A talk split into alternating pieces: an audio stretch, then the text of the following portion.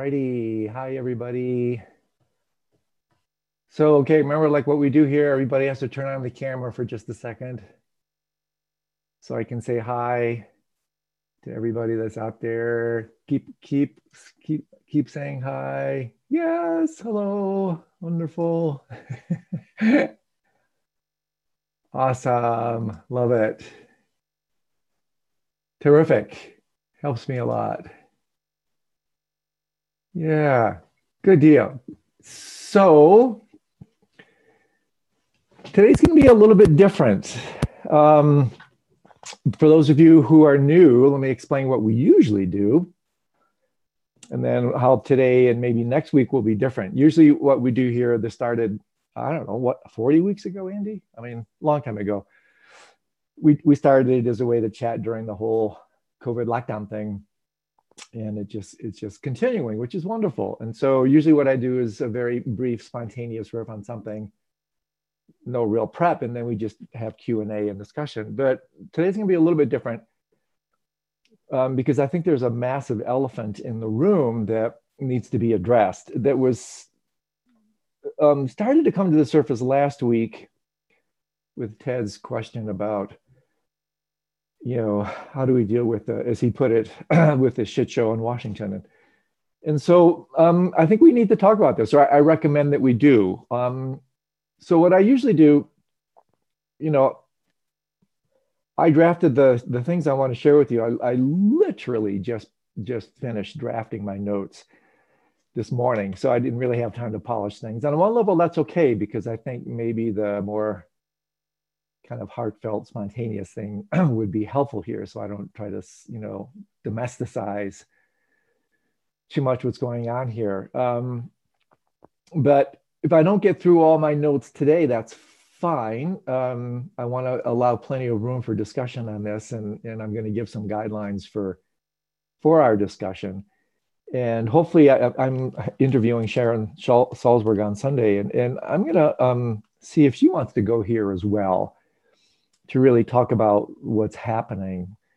But um, one of the things I, I would recommend, and this is a little bit like connected to some of the suggestions I might have towards how to relate to what's happening on a daily basis, is I start every day with practice, I end every day with practice. And so, what I recommend before we start to, to frame this, or almost in, in another way, unframe what's happening or recontextualize let's just do a one minute um, practice together. Um, of all the practices that we do, I think Tonglen is the most effective, uh, the practice of sending and taking. My suggestion is as we go through this material, which is so charged, that we even take a few minutes and I'll guide us through these, you know, these one minute, uh, one minute, one breath meditation sessions so that we just stay grounded with what's really happening in, uh, in our bodies and what we're really feeling and don't just get lost in conceptuality. Um, this is a, a, way to hit the pause button, hit the mute button when things just get too hot, um, to settle down. I wouldn't say internal rhetoric, but you get the idea. But let's start with one minute of Tonglen. I think anybody, anybody, there's an interesting word, manybody, manybody, many people, anybody, everybody knows on the in breath through every pore of your body. Um, you breathe in, of course, it's not you, you're representative of the cosmos. So the cosmos is bringing it in.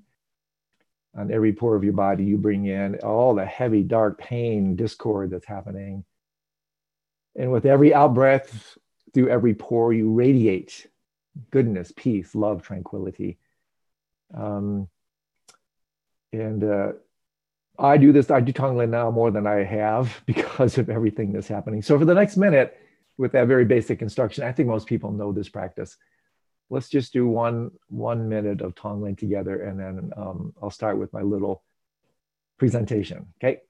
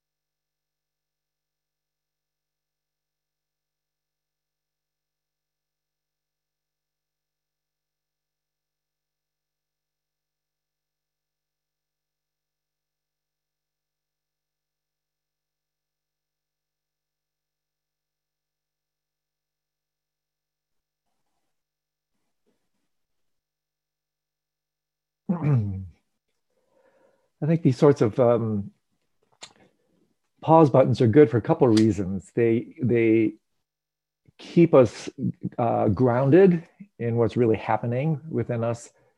I'll be talking a little bit more about how we confabulate, catastrophize.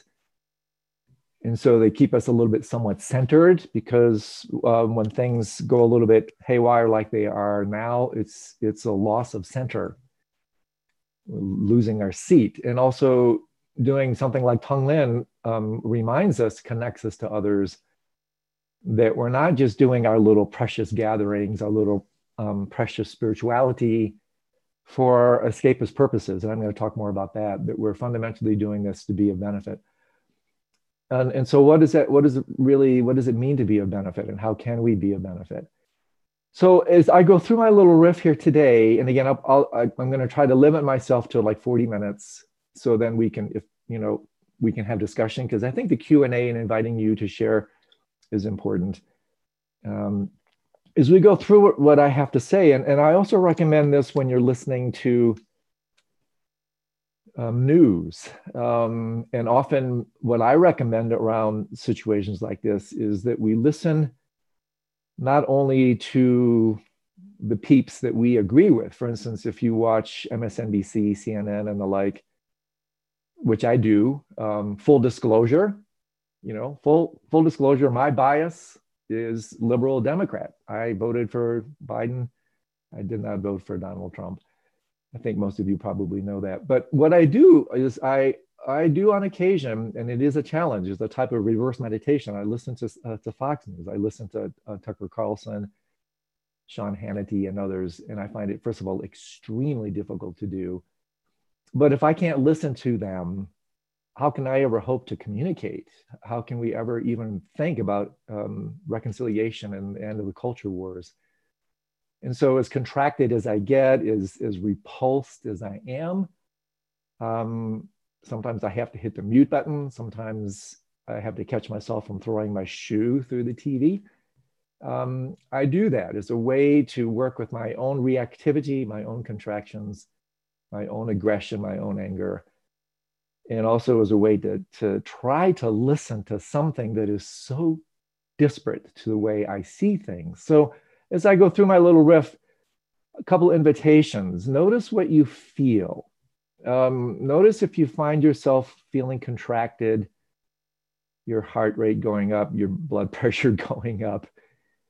If you do feel that, uh, and I'm going to do this even for myself, if I start to notice myself getting a little bit riled up, um, I'm going to hit the pause button. We're going to do a one breath meditation. We want to feel these emotions. Um, we're not trying to become emotionally sterile, uh, aseptic, antiseptic. We want to feel what we're feeling, but my maxim is feel it, but don't feed it. Feel it, but don't feed it. Because if you feed it, then you lose contact, in my opinion. So if you find yourself getting riled up or even offended by some of what I'm going to say.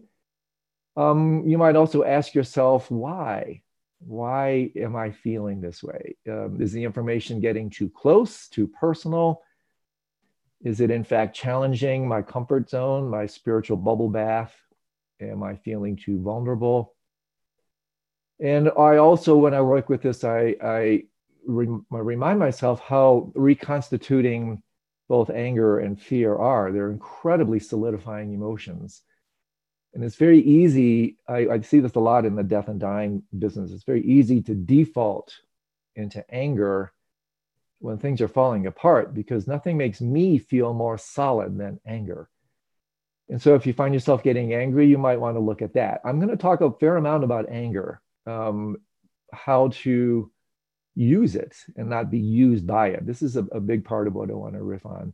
How can we use this energy and not let it use us? How, how can we use it and not abuse it?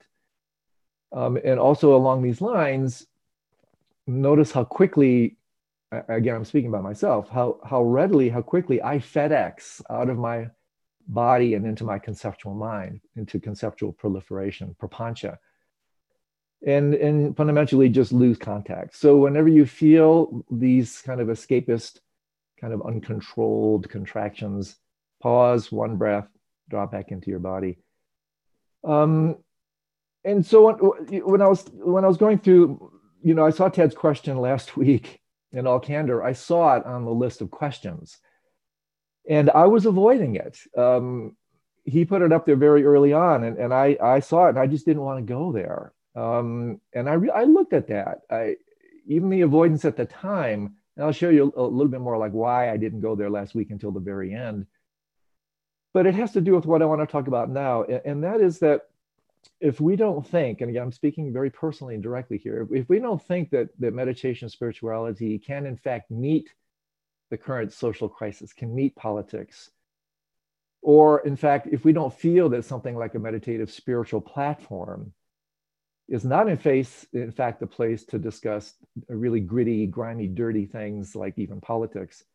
Um, first of all, if that's the way you feel, I, I actually honestly advise you to sign off. I won't be offended maybe it might be best to skip this in the next session. Um, because we're going to talk about some really charged stuff. And, and I think if we don't do that, of what value, uh, of what relevance is our meditation, of what relevance is our spirituality? It, it absolutely positively catapults us into a cascade of near enemies and spiritual pathologies, which some of which I'll be talking about, spiritual bypassing, which is absolutely epidemic. And so, with some of these kind of um, initial comments and caveats, I'm, I'm going to speak with a little bit more directness than I normally do and unapologetically. Um, if it comes across as political, if you interpret it as divisive, divisive or even contentious, so be it. Um, we can talk about it, but I feel it's it's time to be a little bit more, at least from my side, direct about what's going on and how we can use um, spiritual practice meditation as a way to skillfully engage what's happening instead of running away from it. So when I saw Ted's question last week, it's like, you know, I didn't really want to go there. Um, part of it was for this reason is like, is this the right platform? Should we be talking about this? And the other thing is, uh, I didn't think I was ready. Um, because the full impact of what happened, I mean, you know, this thing happened a week ago, Wednesday, we met Thursday. Um, it was so surreal to me that I, I wasn't able to digest it. I turned on the TV and, and I thought, well, is this like an Independence Day sequel? Um, is this really happening? And it was so stunning that I, I literally couldn't grok it. I, I couldn't digest the magnitude of what has happened and actually it's continuing to happen. And so i avoided uh, ted's question because it's like I, am not sure i know what to say here. I'm, I'm still i'm not necessarily in denial but it's like i'm not sure what to do with this. And so i've spent a lot of this last week. I had a wonderful conversation yesterday. David loy and i went for a long walk. We spent most of the time talking about exactly this. In fact i will share with you a wonderful three part meditation because i asked him i said david what, what do you recommend when people ask you, what do you do with this? So I will share with you this little powerful three part guided meditation that he gave me. I'll share that with you. But it really took me a while to, to grasp the, the scope of this. And the more I digested it, the more repugnant, revulsive it became. I mean, literally physically nauseating, like I wanted to throw up. And it's absolutely positively Shakespearean in scope. I read this op ed in the New York Times Review a number of years ago. It was brilliant. As you know, there's they're total liberal, and I mean, you know, they they're my peeps. They speak my language, and, and I think the the New York Times Review is pretty brilliant. And I read this really interesting um, piece from a scholar who talked about how what's actually happening now is completely Shakespearean in its scope. And, and as you know, um, in most of Shakespeare's plays, the, the climax always comes at the end. It always gets worse at the end. The murder, the, the disaster, the, the drama always happens at the end. And so his, his comments were completely prescient. Um, this could have been written four years ago. That the closer you get to the end, and you know, the question is, will we in fact be at the end on the 20th? The more um, tragic it becomes. And boy, these these words are really coming to, to bear. So I think it's time for us, at least for me, uh, everything is relationship to me, um, how I feel, how I'm working with this, struggling with this, wrestling with this. This is one of the things that, that I've been working with for a while is that there's a lot of conversation about you know being PC, right, being politically correct. I think you know there's some validity to that. I I don't think there's enough conversation about being SC, spiritually correct. And by this, what I mean, a little bit what I was talking about earlier, is this really profoundly damaging fallacious notion that somehow it's anti-spiritual to get angry. That uh, i have had i've had criticism uh, believe me leveled at me. Um, people have literally come to me after a particular expression and they said well that's not very zen of you. You know you're not being zen. I thought literally i had one person say well i thought you were more zen than that. And, and another person on a different situation. These are all true stories. Um, that's not very buddhist of you. And i i you know I, boy yeah you can imagine what i almost said but didn't say. Um, but my my immediate re- response is well if that's really the way you feel you don't know anything about zen. You don't know anything about buddhism. You are projecting your precious sterile versions of spirituality and meditation onto me and onto the world. And somehow they're thinking spirituality is you know this kind of archetype of the distance dis, uh, this differentiated dissociated you know individual sitting in ultimate retreat untouched by the issues of the unwashed masses right? It's such a naive immature spirituality naive spirituality real spirituality has teeth i mean really solid guts and I'm, we're going to be talking about that so if if your version this is a question for you if your version of meditation and spirituality is just really a form of metaphysical Valium if you're just trying to sedate yourself, there's some provisional validity to that. This is a colossal near enemy, in my opinion, of the mindfulness revolution. I am going to be talking to Sharon about that because I'm writing a book on it. You know, if you just want to feel good, um, there's there's provisional validity for that. Um, there is a provisional validity for being sedated, pacified. That's where mindfulness will take you. But as I've said over and over, starting with my first book, The Power and the Pain, in my estimation, the spiritual path is not about feeling good, unless you're talking about basic goodness, completely expanded sense of foundational goodness. Spiritual path is not about feeling good, it's about getting real. And getting real means dealing with really difficult, thorny, earthbound issues, everything that we're seeing this taking place in the world. And so I actually saw this quote just this morning let me read this to you. Uh, you'll see here. This is I can't remember who wrote it because it was it was actually sent to me um, without attribution. I, I remember reading this. I can't remember where, so I can't attribute it. But you've probably heard variations of this, right? So here you go, from some spiritual master, no doubt. And again, there's there's some truth in here, but you'll also see a hornet's nest of near enemies here, at least in my opinion. So here's the quote. Always recognize the dreamlike qualities of life and reduce attachment and aversion. Practice good heartedness towards all beings. Be loving and compassionate no matter what others are doing to you. What they will do will not matter so much when you see it as a dream. The trick is to have positive intention during the dream.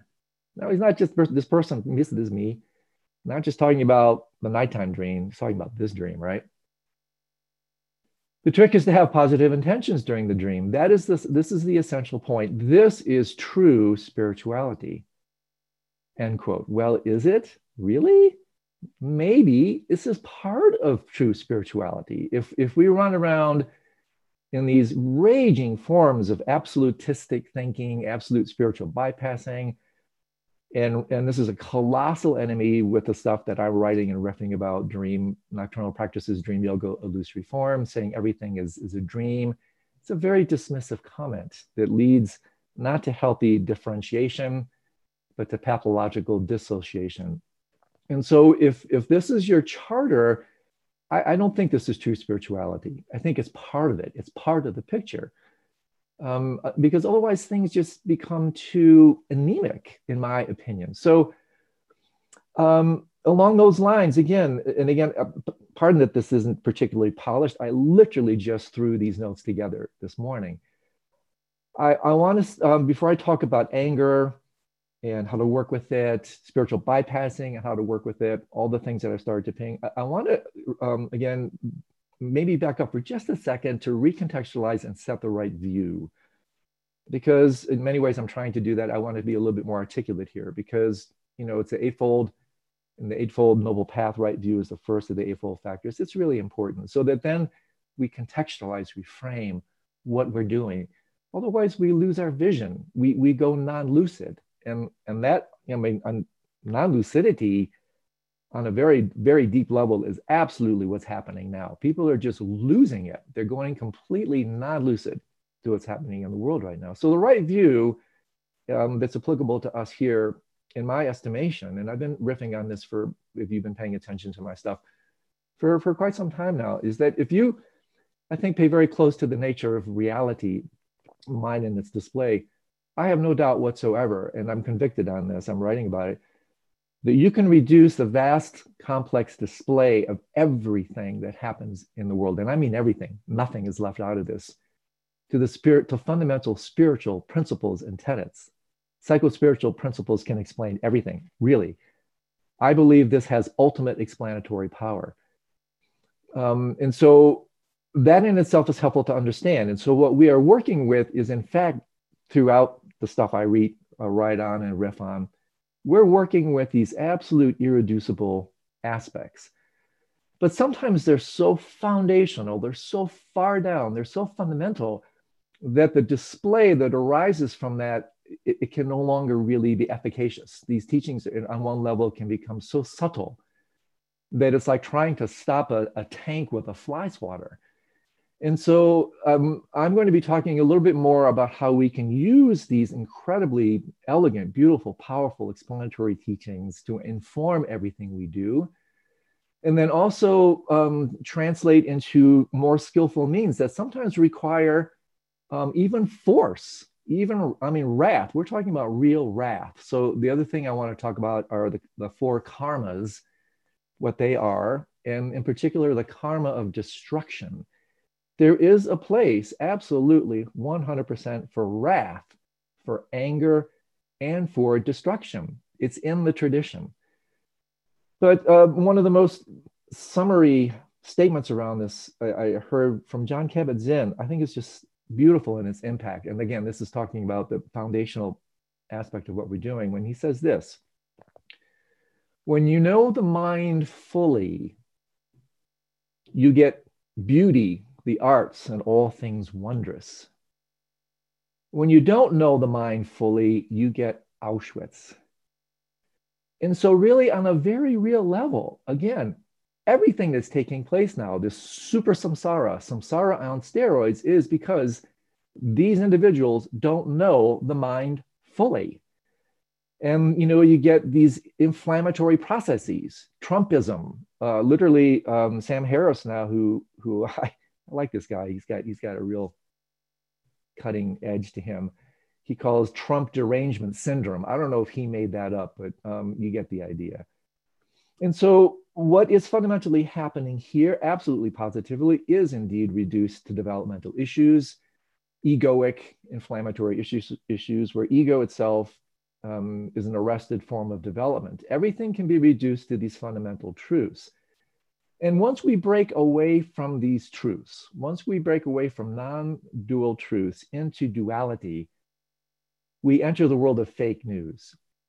And everything we're seeing in these gross epiphenomenal expressions of fake news, even in the way the politicians are using them, 100% guarantee they can be reduced to these foundational fake news principles, the principles of duality altogether and so I, I, I want to throw that into the mix because on that on this level, what we are uh, doing in our programs and our teachings and so many other skillful people, we are dealing really very very um, powerfully with everything that's happening in the world, but we're just working with it at, at levels that are so subtle, so foundational, so irreducible that they can, in fact can be ex- extreme feel extremely removed from what's happening in the world. Um, and so I think it's helpful to throw that into the mix. And so to return to this developmental thing, you know, ego itself is, is a necessary part of human evolution. Fundamentally, ego doesn't really exist, it's an illusion, but we reify it. And it goes into what's called schismogenesis or runaway. And then you get things like we're getting now. I mean, the classic diagnosis of what Trump is a malignant narcissist, xenophobe, misogynist, power mongerers, and all his cronies in, in Congress, and then all the, the army 20 million in his army. I'll, I'll give you more specific numbers. These are the 20 million fanatics. Um, these all reduce to basic egoic inflammatory processes. And so, you know, um, King Donald, right, the emperor who fundamentally has no clothes. And some of these clothes are being stripped away with what Twitter and Facebook are doing. Good for them. You know, King Donald and, and, and his Idiots Republic of Trumpistan, I think that's the other term that's coming out, you know, the, the Idiots Republic of Trumpistan. The numbers here are really scary. Uh, preaching to the choir here, but I want to say just a little bit in case you don't know 74 million people, right? I think 74 million voted for him. He has 89 million followers, or he did on Twitter. Um, some 20 million is what, I, what I'm hearing now. Literally, they call them the army of Trump. And this is a real serious thing. If, if you literally uh, don't think, and I've been in denial about this, if you literally don't think that civil war is a real possibility here, you've got your head in the sand. And I have had my head in the sand as well. It's like, no, this can't happen here but absolutely positively it can happen here and and we see this these types of expressions that are you know based on on what we saw last week. I personally don't think it's going to stop at all. I think we are going to see um, more violence for sure um, lunatics because these people are quite literally willing to kill and die for their cause. It's it's the phenomenology of runaway belief the phenomenology of fanaticism that when you reify things to that level, you are willing to kill and die for your beliefs. Um, and some of the stuff that's happening, I mean, I, I don't need to go into all of it. I, we could talk endlessly by just be repeating what's happening on the news. Some of the stuff, the more of the stuff that's coming out is increasingly disconcerting. 90% of Republicans still think the election was stolen, that democracy is really at risk. And from this is born, from these types of reified ideologies and true ultra fake, ultra fake news, is born fascism and nationalism and things like that. And if, if uh, you think that somehow this world, Western world, is somehow um, immune from that, I think we're all kidding ourselves. I was listening to some some conversations with some of these QAnon people. Really scary stuff. You know, the, these these folks who literally literally believe that Democrats, many Democrats are, are this is no exaggeration, are child raping cannibals when you actually try to present them with the facts, as you know, they, they, they become extremely defensive, offensive, proclaiming that you're the one that needs to wake up. They're, in many ways, you know, um, some people are saying these folks are unreachable.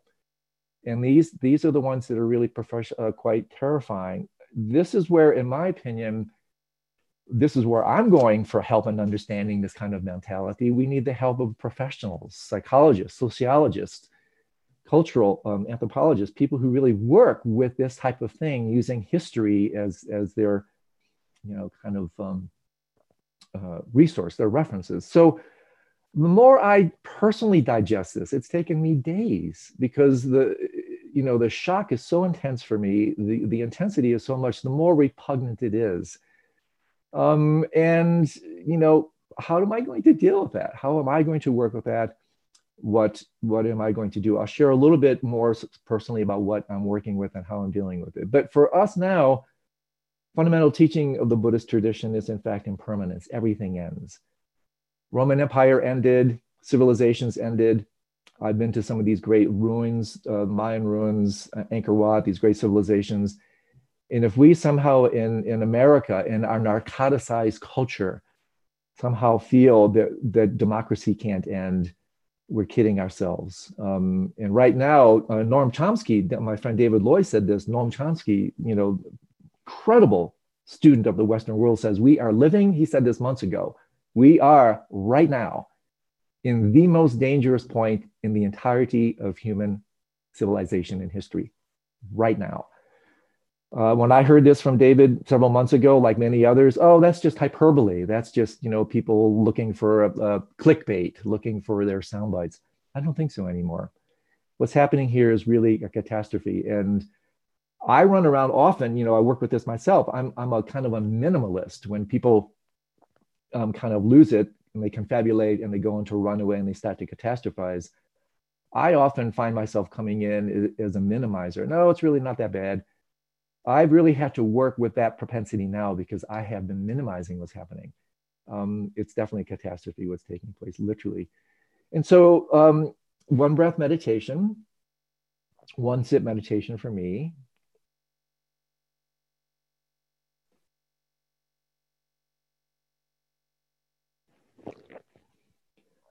Now I want to get a little bit more, um, connect this to a fundamental problem that I see within myself and I see in spiritual communities, um, spiritual bypassing.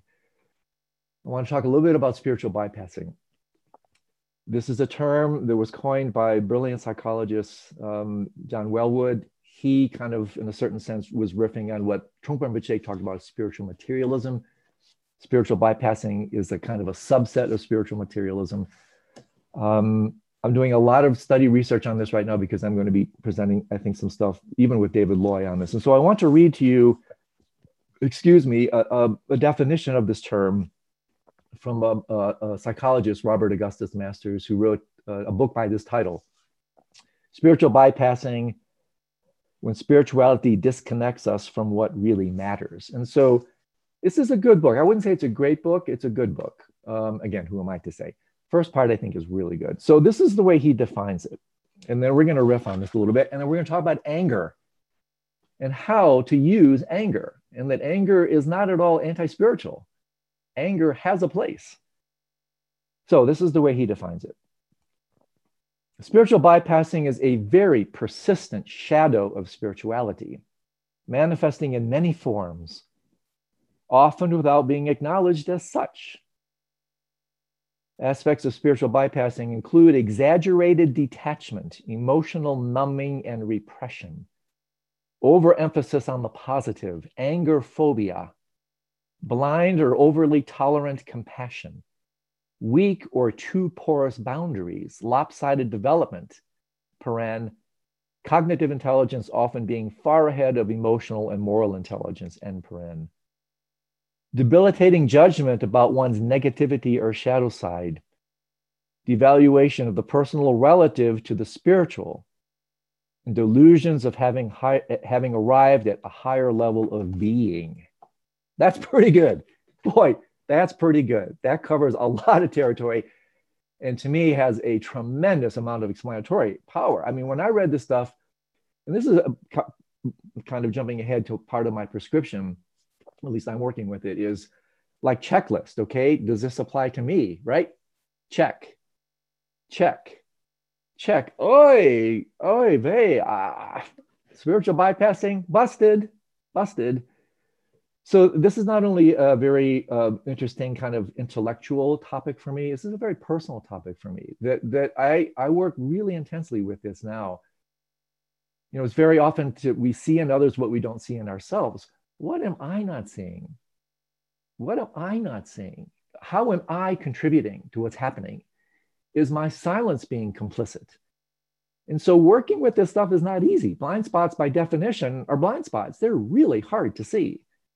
And all these people that are doing what they're doing, I promise you, just like Hitler and Pol Pot, many of these other folks, they did what they thought was right. They were willing to fight, kill, die because they were so convicted in what they're doing is the right thing to do. I mean, really think about it. If you drink the Kool Aid and feel that this democracy is being stolen, the election is stolen, what would you do? And so these people that have reified this without, you know, not willing to open and, ch- and challenge what they're feeling, they solidify. And then from that brought about these extremely offensive and defensive reactivities. So um, there is a place. Let's talk now about how all this relates to anger. In this kind of anti spiritual, ridiculous notion that anger somehow is not applicable. Um, there is a place, absolutely 100%, on the spiritual meditative path for tough love, for anger. Wrathful compa- um, compassion is not an oxymoron, it has a place. doctrinally, to put it into contexts, let me just talk very briefly about the four karmas. These are very interesting kind of terminology because there are four acts. Uh, karma literally means action. The four karmas, actually, when they're performed purely, are, are uh, actions that don't create karma. And so, what this therefore means, if it's done properly, wrathful anger, um, you know, uh, wrathful activity actually can be karma free if it's driven from um, pure impulses and pure motivations. And that's the key. So, the four karmas, uh, we don't have time to unpack all four of them. An extremely powerful set of teachings. The, the karmas themselves are pacifying, that's the first approach, enriching, magnetizing, and destroying. And Trungpa Rinpoche talked a lot about this. And there was one quite famous example of it. Um, I wasn't there, but people who I know were there, where Trungpa Rinpoche went through these four karmas. Um, I don't think he was talking about them, but he actually manifested them in the course of this particular event. He was teaching in, in um, as it was conveyed to me, teaching in a, in a live session. And there was a person in the audience that that you know like really started to lose it got up stood up and started to unload on rinpoche and rinpoche went through the four karmas tried to pacify him tried to engage him worked through the enriching brought him forth magnetizing and then after a relatively brief period of time he quickly determined that these three um, I wouldn't say provisional karmas. They're not provisional. These three first karmas were not efficacious enough. They weren't getting the job done. And so he unleashed the fourth karma. Um, he had these these little kind of they're called uh, kasung kusung these these um, dharma protectors. These kind of you could say dharma um, protectors of truth. I don't want to say you know like military police, but they were they're people there to just ensure the environment.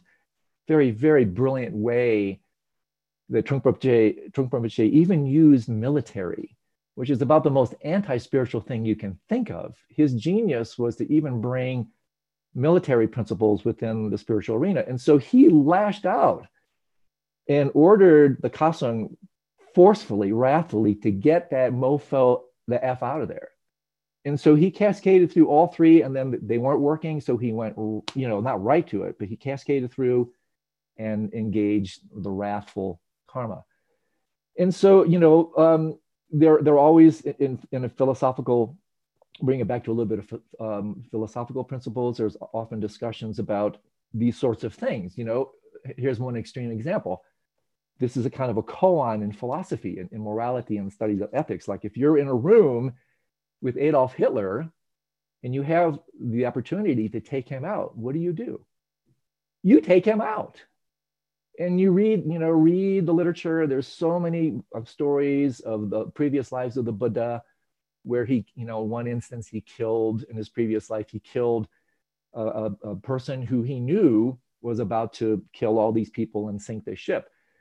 And so this is what uh, robert says about anger robert augustus master says about anger. Um, and this incredible trap that I see in the spiritual community and also within myself. So I, am talking very personally here about the near enemy of a kind of emotional asceticism or even emotional celibacy, where we think, oh, you know, I can't get angry, right? You know, uh, it, it's it's this is not being spiritually correct. It has no place. Well, bullshit. it totally has a place. So this is what Robert says. We can treat anger as an ally, an enemy, an inconvenience, a regressive activity, a resource, a means of aggression, or a means of deepening intimacy. It's our choice. We're not here to outgrow anger, but to outgrow our dysfunctional ways of using it. And this begins with knowing anger well. And then he goes on to say, in a really powerful way, anger is moral fire whether it is destructive or constructive is, is in our hands and in our hearts. It all depends on how we relate to this energy. In and of itself, again, situating it in Dharma lingo, this is the, the energy of the Vajra family that is cutting, incisive, clear. And this particular um, avenue has has its again, it has its bandwidth of applicability. And so um, the, the appropriate real relationship is really the issue. How do we in fact engage this energy properly? Um, how can we relate to it instead of from it? It's also interesting, uh, kind of doctrinally, that of the hundred and peaceful, wrathful deities that represent the archetype of the, of the awakened mind, there are more wrathful deities than there are peaceful deities. So if you do the math on that, working with wrath, working with aggression, not being afraid of confrontation, whether it's individual or in this case, uh, social, standing up, saying no. And this is this is the other thing, you know, especially with all the meditations I've been teaching on, on open awareness, the power of saying yes, the power of radical acceptance. I'm not criticizing it at all. When we're working with our own mind and heart, we're working with our own experience. We really do, um, it's extremely helpful to work with unconditional yes um, I'm perfect just the way I am, like Suzuki Roshi says. He says, You're perfect just the way you are. Or what do you say? We're all perfect just the way we are, but we could each use improvement. It's fantastic. So, on one level, when we work within, radical acceptance, unconditional love for ourselves is absolutely true. But there's also a place for the big fat no. Um, in fact, uh, Trungpa Rinpoche wrote a very powerful article. I think it's literally called The Big No where again these energies come into play setting boundaries being wrathful expressing anger without being aggressive. And even there it's interesting the etymology of the word aggression literally means aggress literally means to step forward. It just depends on how you're going to step forward like now how do we step forward? So even aggression fundamentally is not inherently problematic. So for us and then I'll, I'll, give you some some really practical things. This is all laying the groundwork for what I hope will be a fruitful discussion today and maybe next week. What do we do with all this stuff? And there's so much more to say, but for for today, um, I want to allow opportunities for you to speak. Um, can we, in fact, in the tantric way, the alchemical way, use what's happening, transform obstacle into opportunity? Well, we have to, we can, but we have to be careful because, um, as I mentioned before, starting with the virus, um, studies have shown that when things fall apart, the default is actually regressive. It's not progressive. So we have to really, really examine what regressive and, and mostly reactive um, relationships are versus progressive, responsive relationships. And so connected to this is what the I'm, re- I'm reading a book now. Um, many of you probably read it, a classic book by uh, biologist Bruce Lipton called The Biology of Belief. I highly recommend this book. Um, really tour de force on, on the biology of epigenetics, super interesting things. And, and Bruce is a really pretty clever guy. And he talks about there how it is that actually crisis, crisis ignites evolution.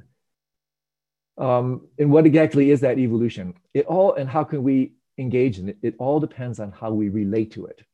Everything is about proper relationship relationship to what's happening in the world, relationship to our own interior landscape, how we can relate to things instead of from them. And then from that, more, and this is where spirituality and psychology are critically important, where we can step into the world not completely lost in our projections. I mean, if we don't do some cleaning up at home, we are just plastering the world, which we're doing all the time with projections. And so when we step into the world, how do we know if we're really cleaning it up or just further adding pollution? That's where the inner work comes in um, before really we work with the outer work. So I do think that there is a, a lot of, I mean, some people, including Bruce, uh, I listened to this entire thing on what was called the Earthkeeper Summit, um, five, six speakers, including Bruce Lipton, talking about what's happening in the stage. This obviously was released before last week's um, crap show about how these speakers were genuinely excited about what's happening using dissipative theories of, uh, you know, related to chaos and complexity theory, dissipative structures. There's all kinds of physical, metaphysical, even scientific principles that can help us understand what's happening here. That very often, you know, before it get before light breaks, it's always the darkest.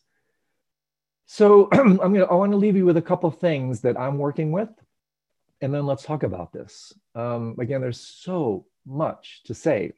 But let me just say a couple things like, okay, well, what do we do with all this? Well, let me tell you what I'm doing, how I'm working with it. And I'd love to hear what you all are doing with this. So, what do you do? Well, on one level, of course, it's up to us. Do we default into indoctrinated, ingrained habitual karmic patterns? Again, those are generally regressive. Or do we look at these things authentically, honestly, painfully, and in an exploratory way, discover our roles in what's happening, and, and therefore do the necessary work that allows us to step forward properly. I start and end, like I mentioned earlier, one thing that's critically important for me is I start and end every single day with meditation because it creates this larger framework for me, this larger context where I, I sandwich, I hold my day within the embrace of space, within the embrace of wisdom, kindness, compassion, and love. If I don't do that, I go non lucid. I, I just lose it during the day. I get swept up, I get lost, I get really pissed off.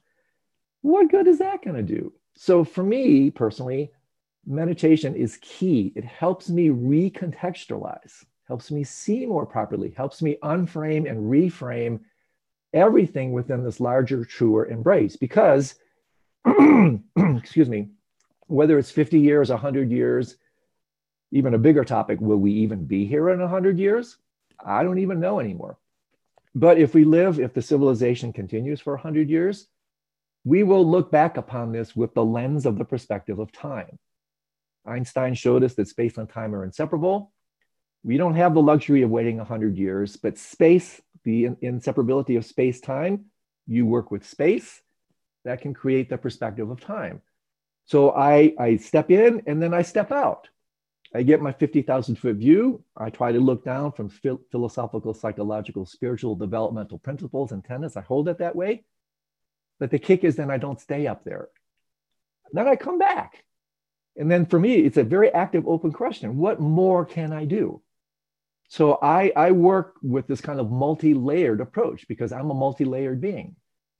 But what I take refuge in is this larger, open, spacious wisdom embrace. From that open stance, I find myself much less reactive, more responsive, more open, more able to touch into my own reactivities.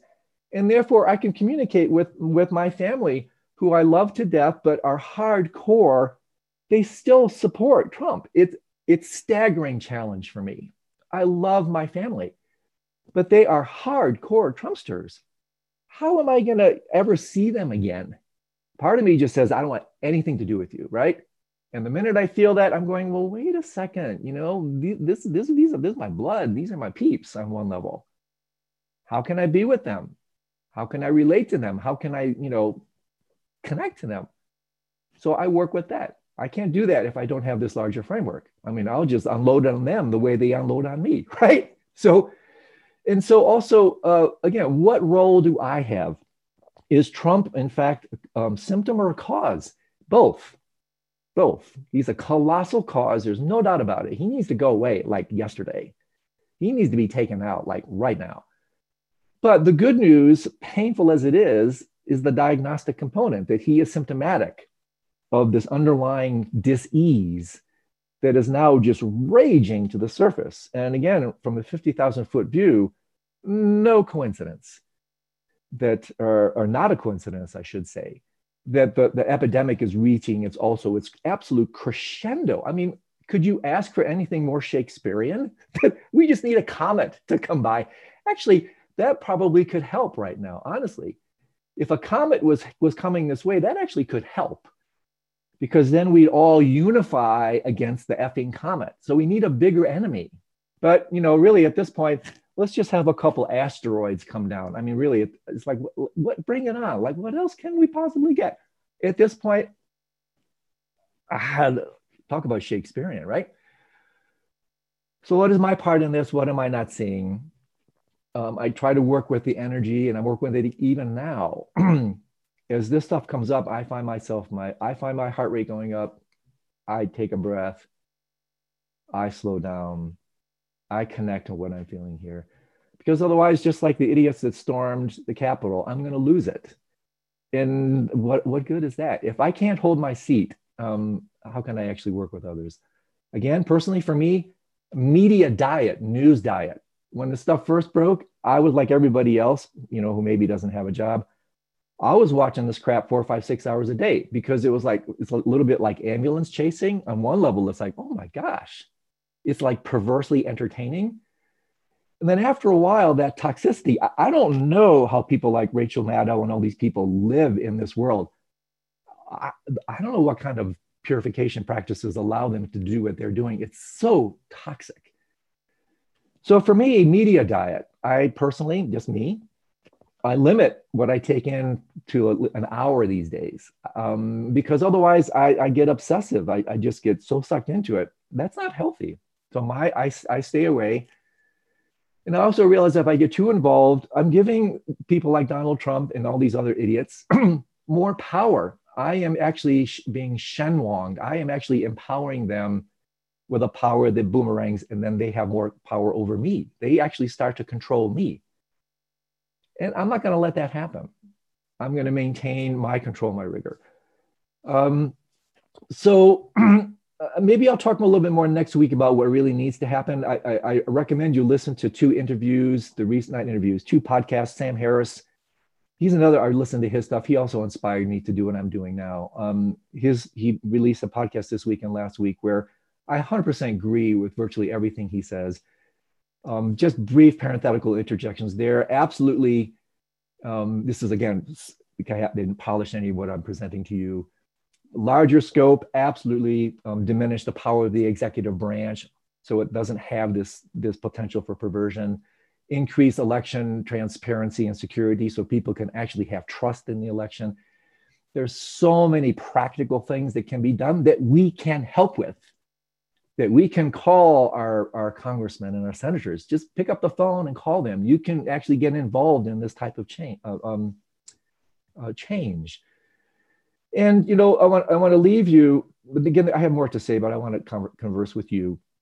Um, transition this sometimes potentially sterile view of bodhisattva activity to what my dear friend David Loy talks about as eco-sattva, or in this case, political sattva how can we use these incredibly powerful spiritual tenets to save democracy? Isn't amazing that I'm even saying that? To save the planet. How if, we can't use again what we're doing here, in my opinion, it's irrelevant. Uh, of what benefit? You know, why, why not just take a Valium, drink a beer, and watch a football game? Right?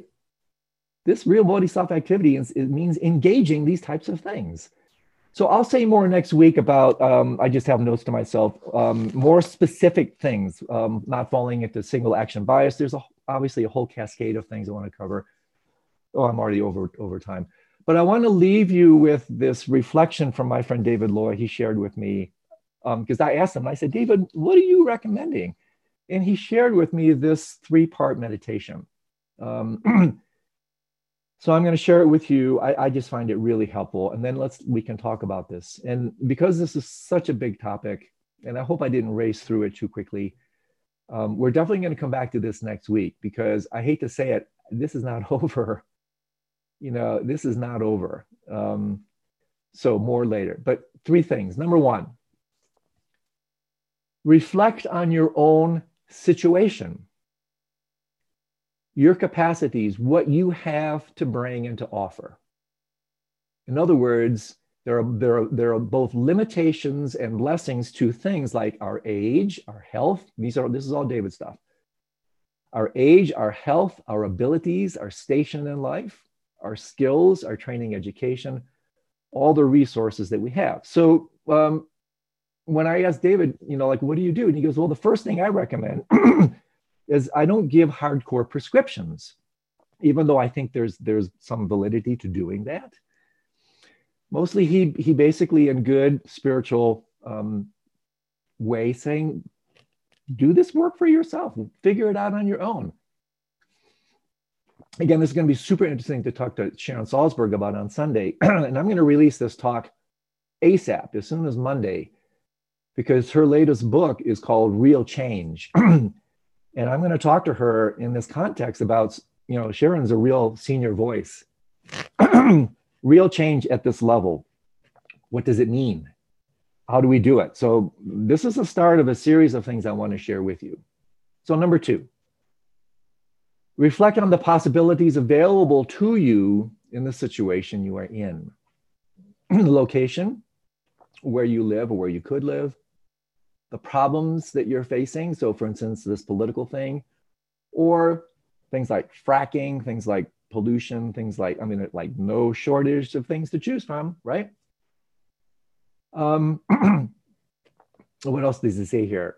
Uh, reflect on your network of contacts, your connections, things that you can actually engage, your particular skill set. What can you bring?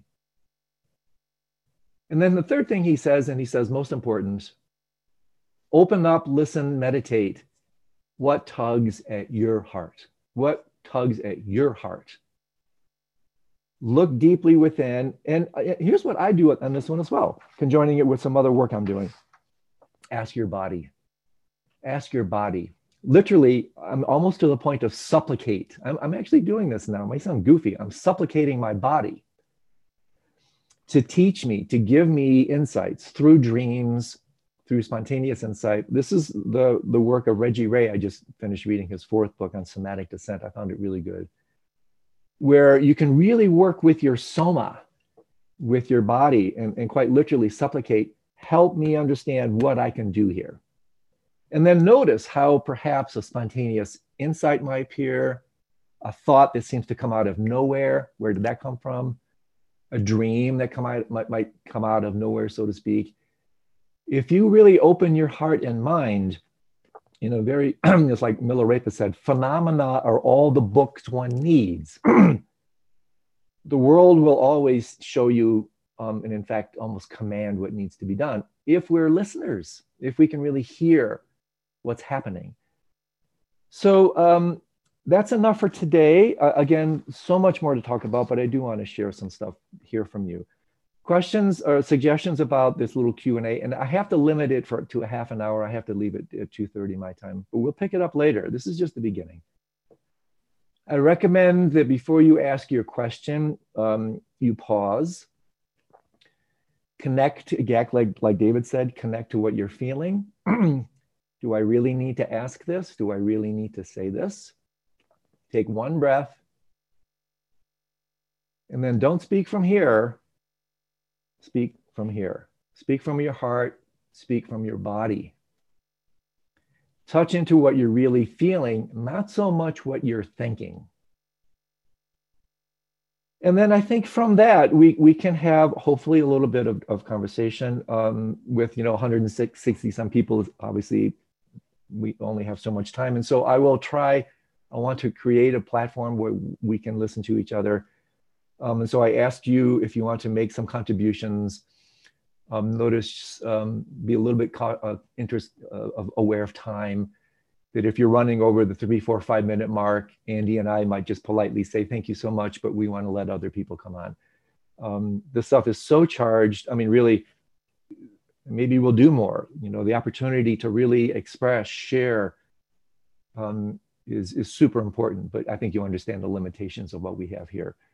So uh, much, much more to say, but I'm already running a little bit over the time I wanted to. I didn't want to race through, get too speedy, which is what I'm prone to do from my end. I lose disconnect from my heart, then I go into my head. So let's finish together with 30 seconds of Tonglen. Okay, just to reconnect, 30 seconds, and then we'll open it up for um, discussion. Okay, 30 seconds.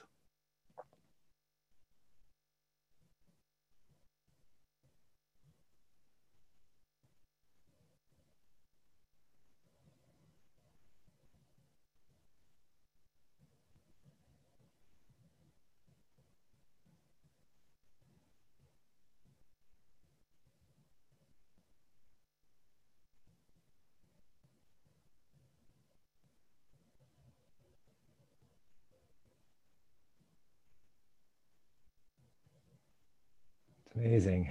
I was, I think I shared with you, I was doing a little bit of reading in the HeartMath Institute. And some of their studies, I think I shared with you, have shown that you can uh, facilitate open heart, um, heart brain coherence with, with one five second in breath, one five second out breath, you can bring mind and heart together.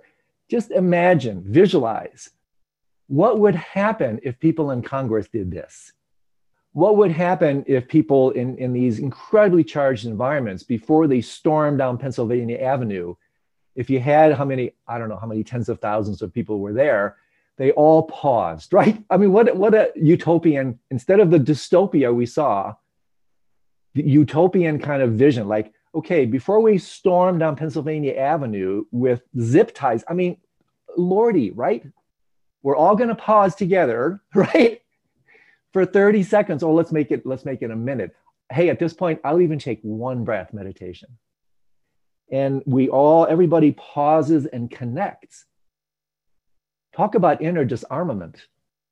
So, what we're doing here has tremendous power.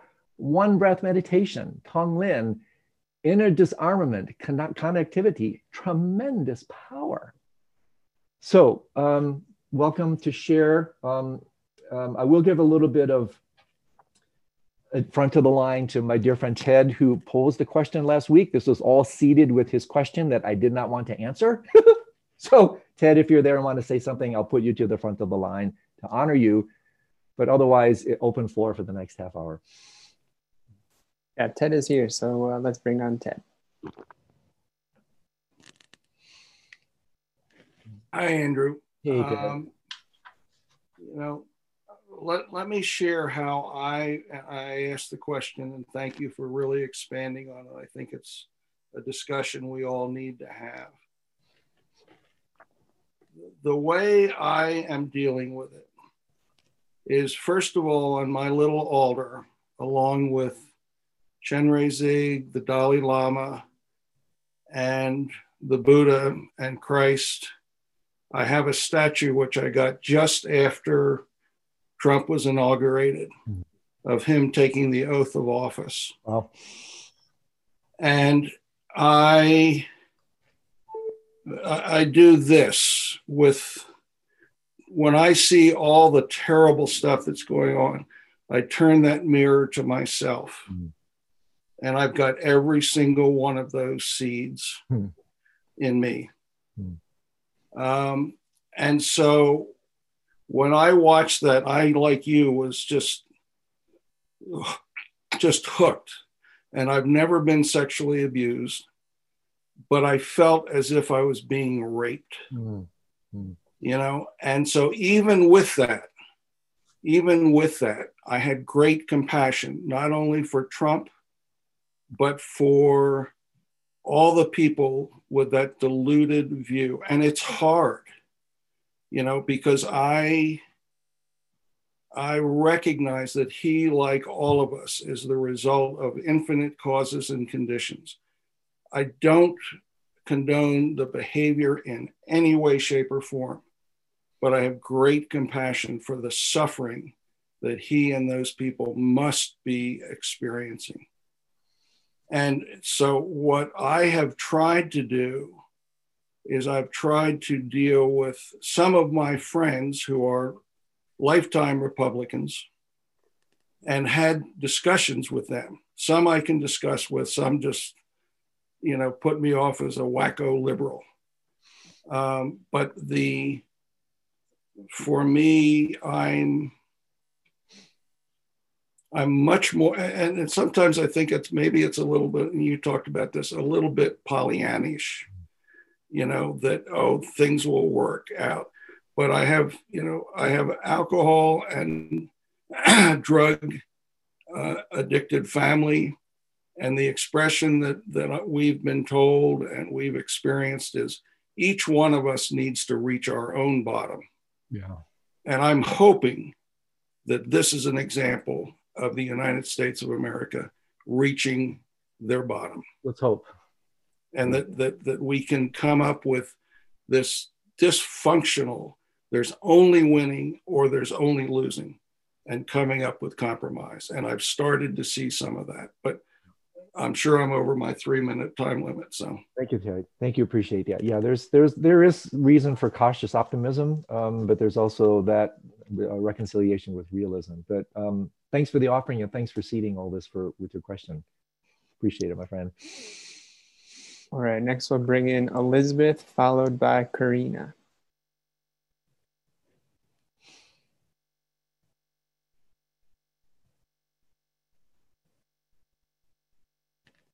Hello?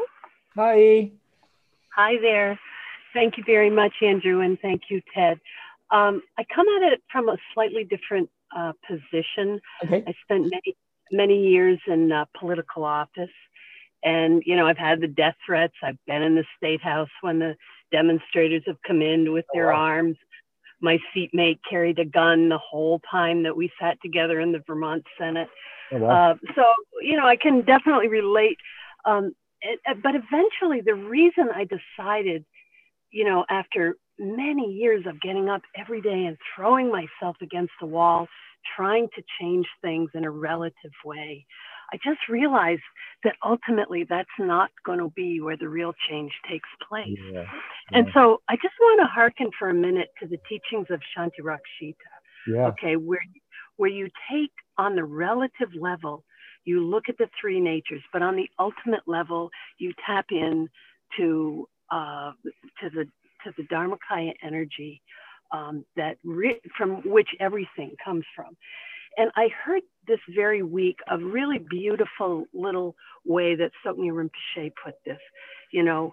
So you turn on the tv and you see people rushing the Capitol okay?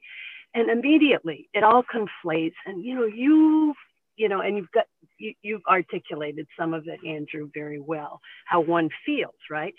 Okay so that's in a way one's own diluted or imputed nature right uh, if one can take a look at that and see how much one is bringing to the situation and how much is really there that's a beginning place so then if you go to the healthy relative nature, yes, there's somebody scaling the, the Capitol and it's not good and we're angry um, and, and kind of go from there.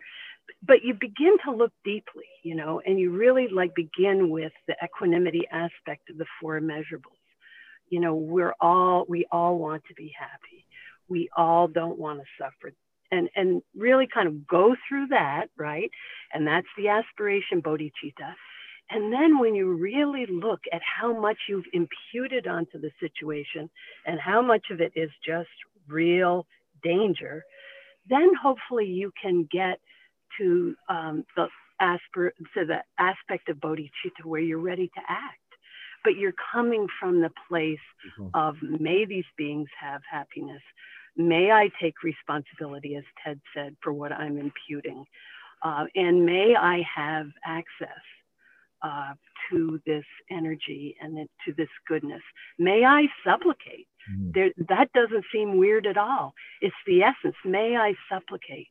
Uh, to all the Buddhas and Bodhisattvas, and the Dalai Lama, and or whoever it is, the inner, outer, phenomenal gurus, the whole nine yards. I mean, imagine the Dalai Lama went through this exact same thing, you know. And so I think that we really have to, on the relative level, look at how much we're imputing onto the situation. Uh-huh. Um, and then on the ultimate level, really try to purify. And, and then we have the action. Yeah. Then we have the all accomplishing. Action, Yeah. not coming from an angry uh, and using the Dharma to justify it, but then we're coming from that other deeper place. So thank you for the forum and um, Yeah. Thank you for that contribution, Elizabeth. That's really brilliant and uh, comes from someone who, you know, really walks the talk and, and has, has been on both sides, um, relative and absolute. So terrific contributions, spot on. Couldn't agree more. Thank you so much. All right, next we'll bring in Karina, followed by Christopher. Hi.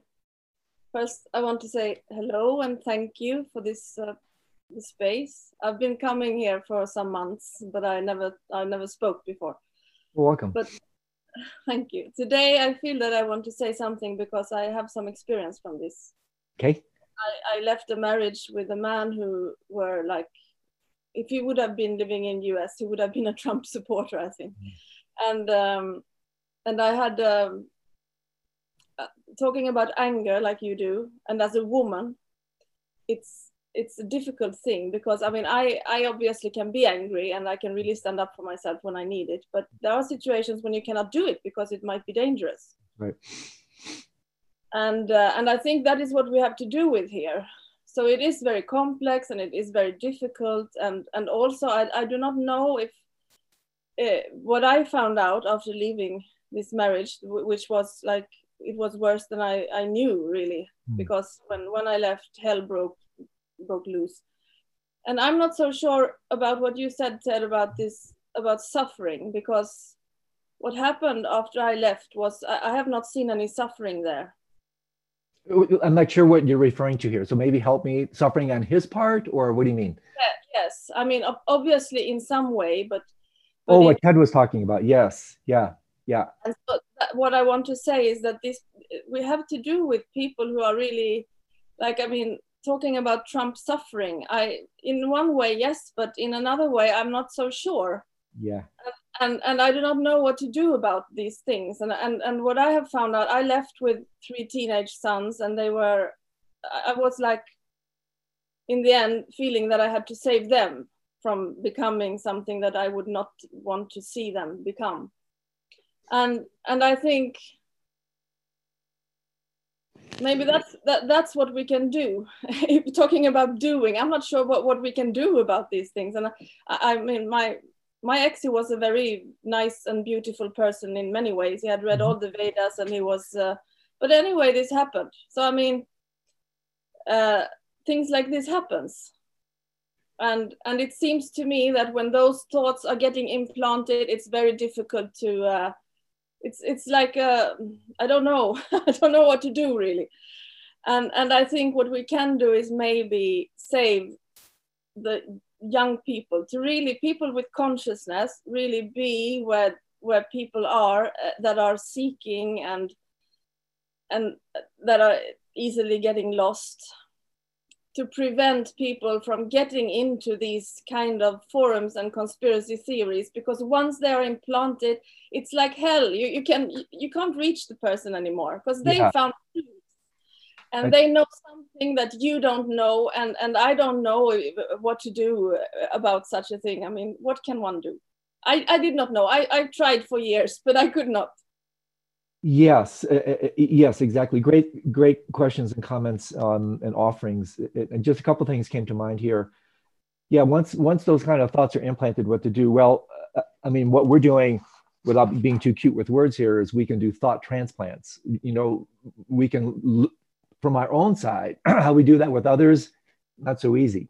but from our own side, we don't have to take what arises in the mind to be so um, solid. In fact, we don't have to take it at all. And so this is where, you know, the power of the mindfulness revolution, which does have limitations, has tremendous capacity. We can do a, a kind of a thought transplant and then if, if and eventually a completely different relationship to thought itself. So it doesn't stick at all because the fanaticism can be reduced to that. However, I do agree a little bit, not a little bit, I do agree with what Ted said in this way that we don't see the degree of uh, uh, responsibility um, that uh, you know Trump doesn't express it, your your ex didn't express it.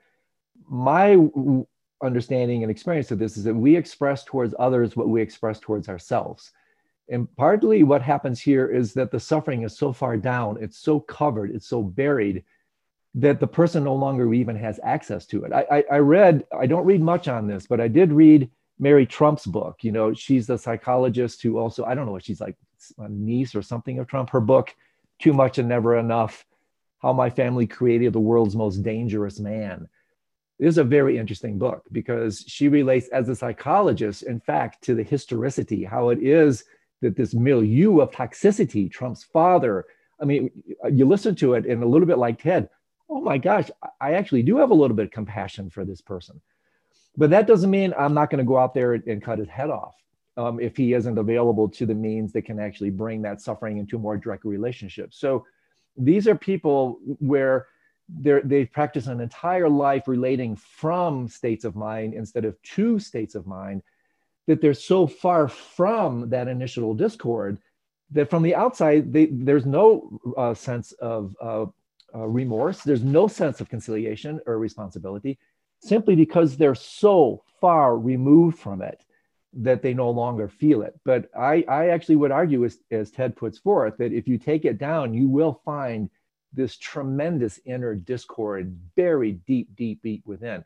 But that's the issue. It's so far down, it's so deep, it's so far in the past that uh, even a lifetime of therapy sometimes won't do it. Um, and then the question is what to do. That's a very difficult question where honestly, I think we need to listen to, like I mentioned earlier, the, cultural anthropologists, the, the political scientists, the social, uh, so, social scientists, the psychologists. They have skillful means that can be, I think, more applicable on these relative levels than spiritual technologies. But in short, thank you so much for your offering. I'm glad to see you're in a better space. And uh, let's keep our fingers crossed and our hearts open and see what happens, right? Thank you. All right, next we'll bring in Christopher, followed by Castle.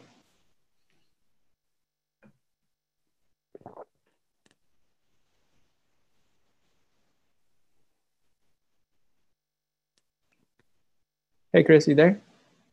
Yes, I am. Here you are. Thank you so much, Andrew. Welcome.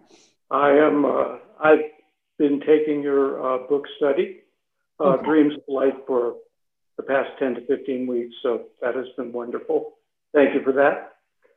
Um, but I wanted to make an offering. Number number one, I wanted to to say that part of what we're looking at in the United States is a country that partially has been built on the lie of stealing indigenous people's lands and stealing people who were formerly from Africa, stealing their bodies. Mm.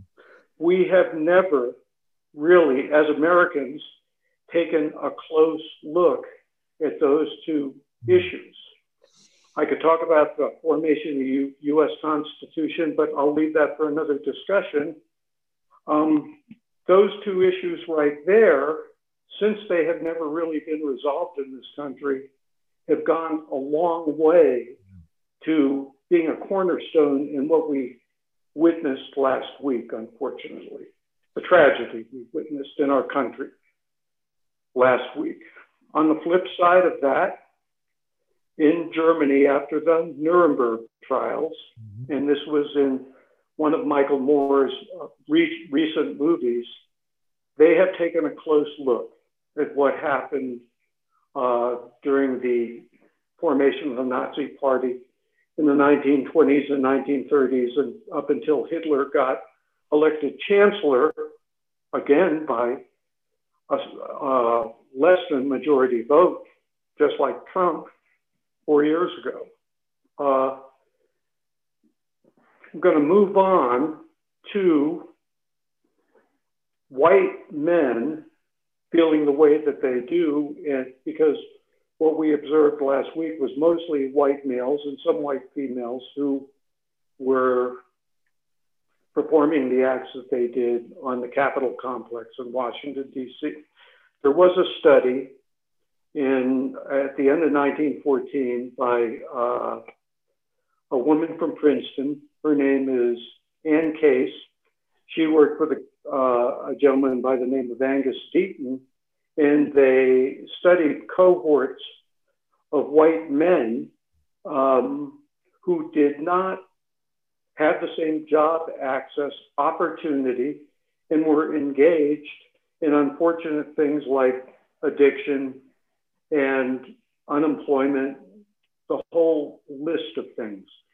These are components along with the deregulation, deregulation of former government programs that reached out to people in this country for about the last 45 years uh, that have set the groundwork for a person like Donald Trump, who four years ago at least went into hollowed out cities like Dayton, Ohio, Camden, New Jersey, and Detroit, Michigan, and spoke to the white constituents of those cities and at least honored where they were coming from so obviously they attached to what he was saying and they voted for him. And they still feel very much attached to his message and uh, his actions.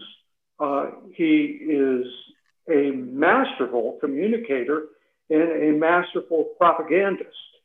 And he has been able to align these people in his favor, as we witnessed on election day 74 million of those people voted for Trump, and a smaller percentage supported him last week. So, in conclusion, Andrew, we have some very, very deep issues to address in this country in order to, number one, resolve the original lies that this country was founded on and address people's very deep needs to have the basic, basic things in life to be able to feed their families by putting food on the table and putting a roof over people's houses. And with government policy being the way it has been in this country over the last 45 years, those have been very, very difficult issues. Yeah. So I thank you for letting me uh, yeah. go ahead and articulate these. No, I appreciate that. Very well said, and, and again, spot on. Um, it's not just, this is why I'm such a big fan of integral theory, right? It's not just an interior thing, it's a, a phenomenologic, it's uh, a, it's a, cultural thing, it's a social thing, it's a historical thing. That's yeah, quadrant four. Yeah. Yeah, that these are all things that really need to be teased apart because, again, in this kind of dependent origination way, these are the co-conspiratorial factors talking about conspiracy at the ultimate re- real levels these are all the co-conspiratorial factors that come in to create this display and so until those are all teased out and addressed no surprise that we get these types of displays um, so we have to raise our gaze look wider this is what i'll talk about briefly next week the issues of what are called single action bias where you think that just you know take out the leader that'll take care of it do this one thing that'll take care of it no reality doesn't work that way so I appreciate what you're saying. Completely agree with you. And uh, um, gracias, amigo. Thank you. Thank you. So maybe one more, and then we'll again we'll pick this up next week. I have next week. I'll probably have much much less to say, more time for this type of conversation and communication because I'm, I'm deeply appreciative of what you're offering and, and what I'm learning from you. So maybe one more for today. I have to hard stop at 2:30 my time. All right, we'll bring in Castle. Andy, it's Kessel. Sorry about that. All right. That's all right. But you might talk to me more. So I just thought I'd say so. Hey, Andrew. Hi, dear. Uh, I kept thinking all the while that you were talking of a couple of things. One is, um, I think Katie, who's actually on this call and and uh, loves being part of this, uh, at, at was at a some program or at seminary, Trungpa Rinpoche was talking at great length about all the wonderful attainments of the Bodhisattva. And um, Katie said, Well, Rinpoche, it sounds like we have to be a Bodhisattva b- before we can do anything. And Rinpoche said, Oh no, if you wait to be a Bodhisattva, nobody'd ever get any help.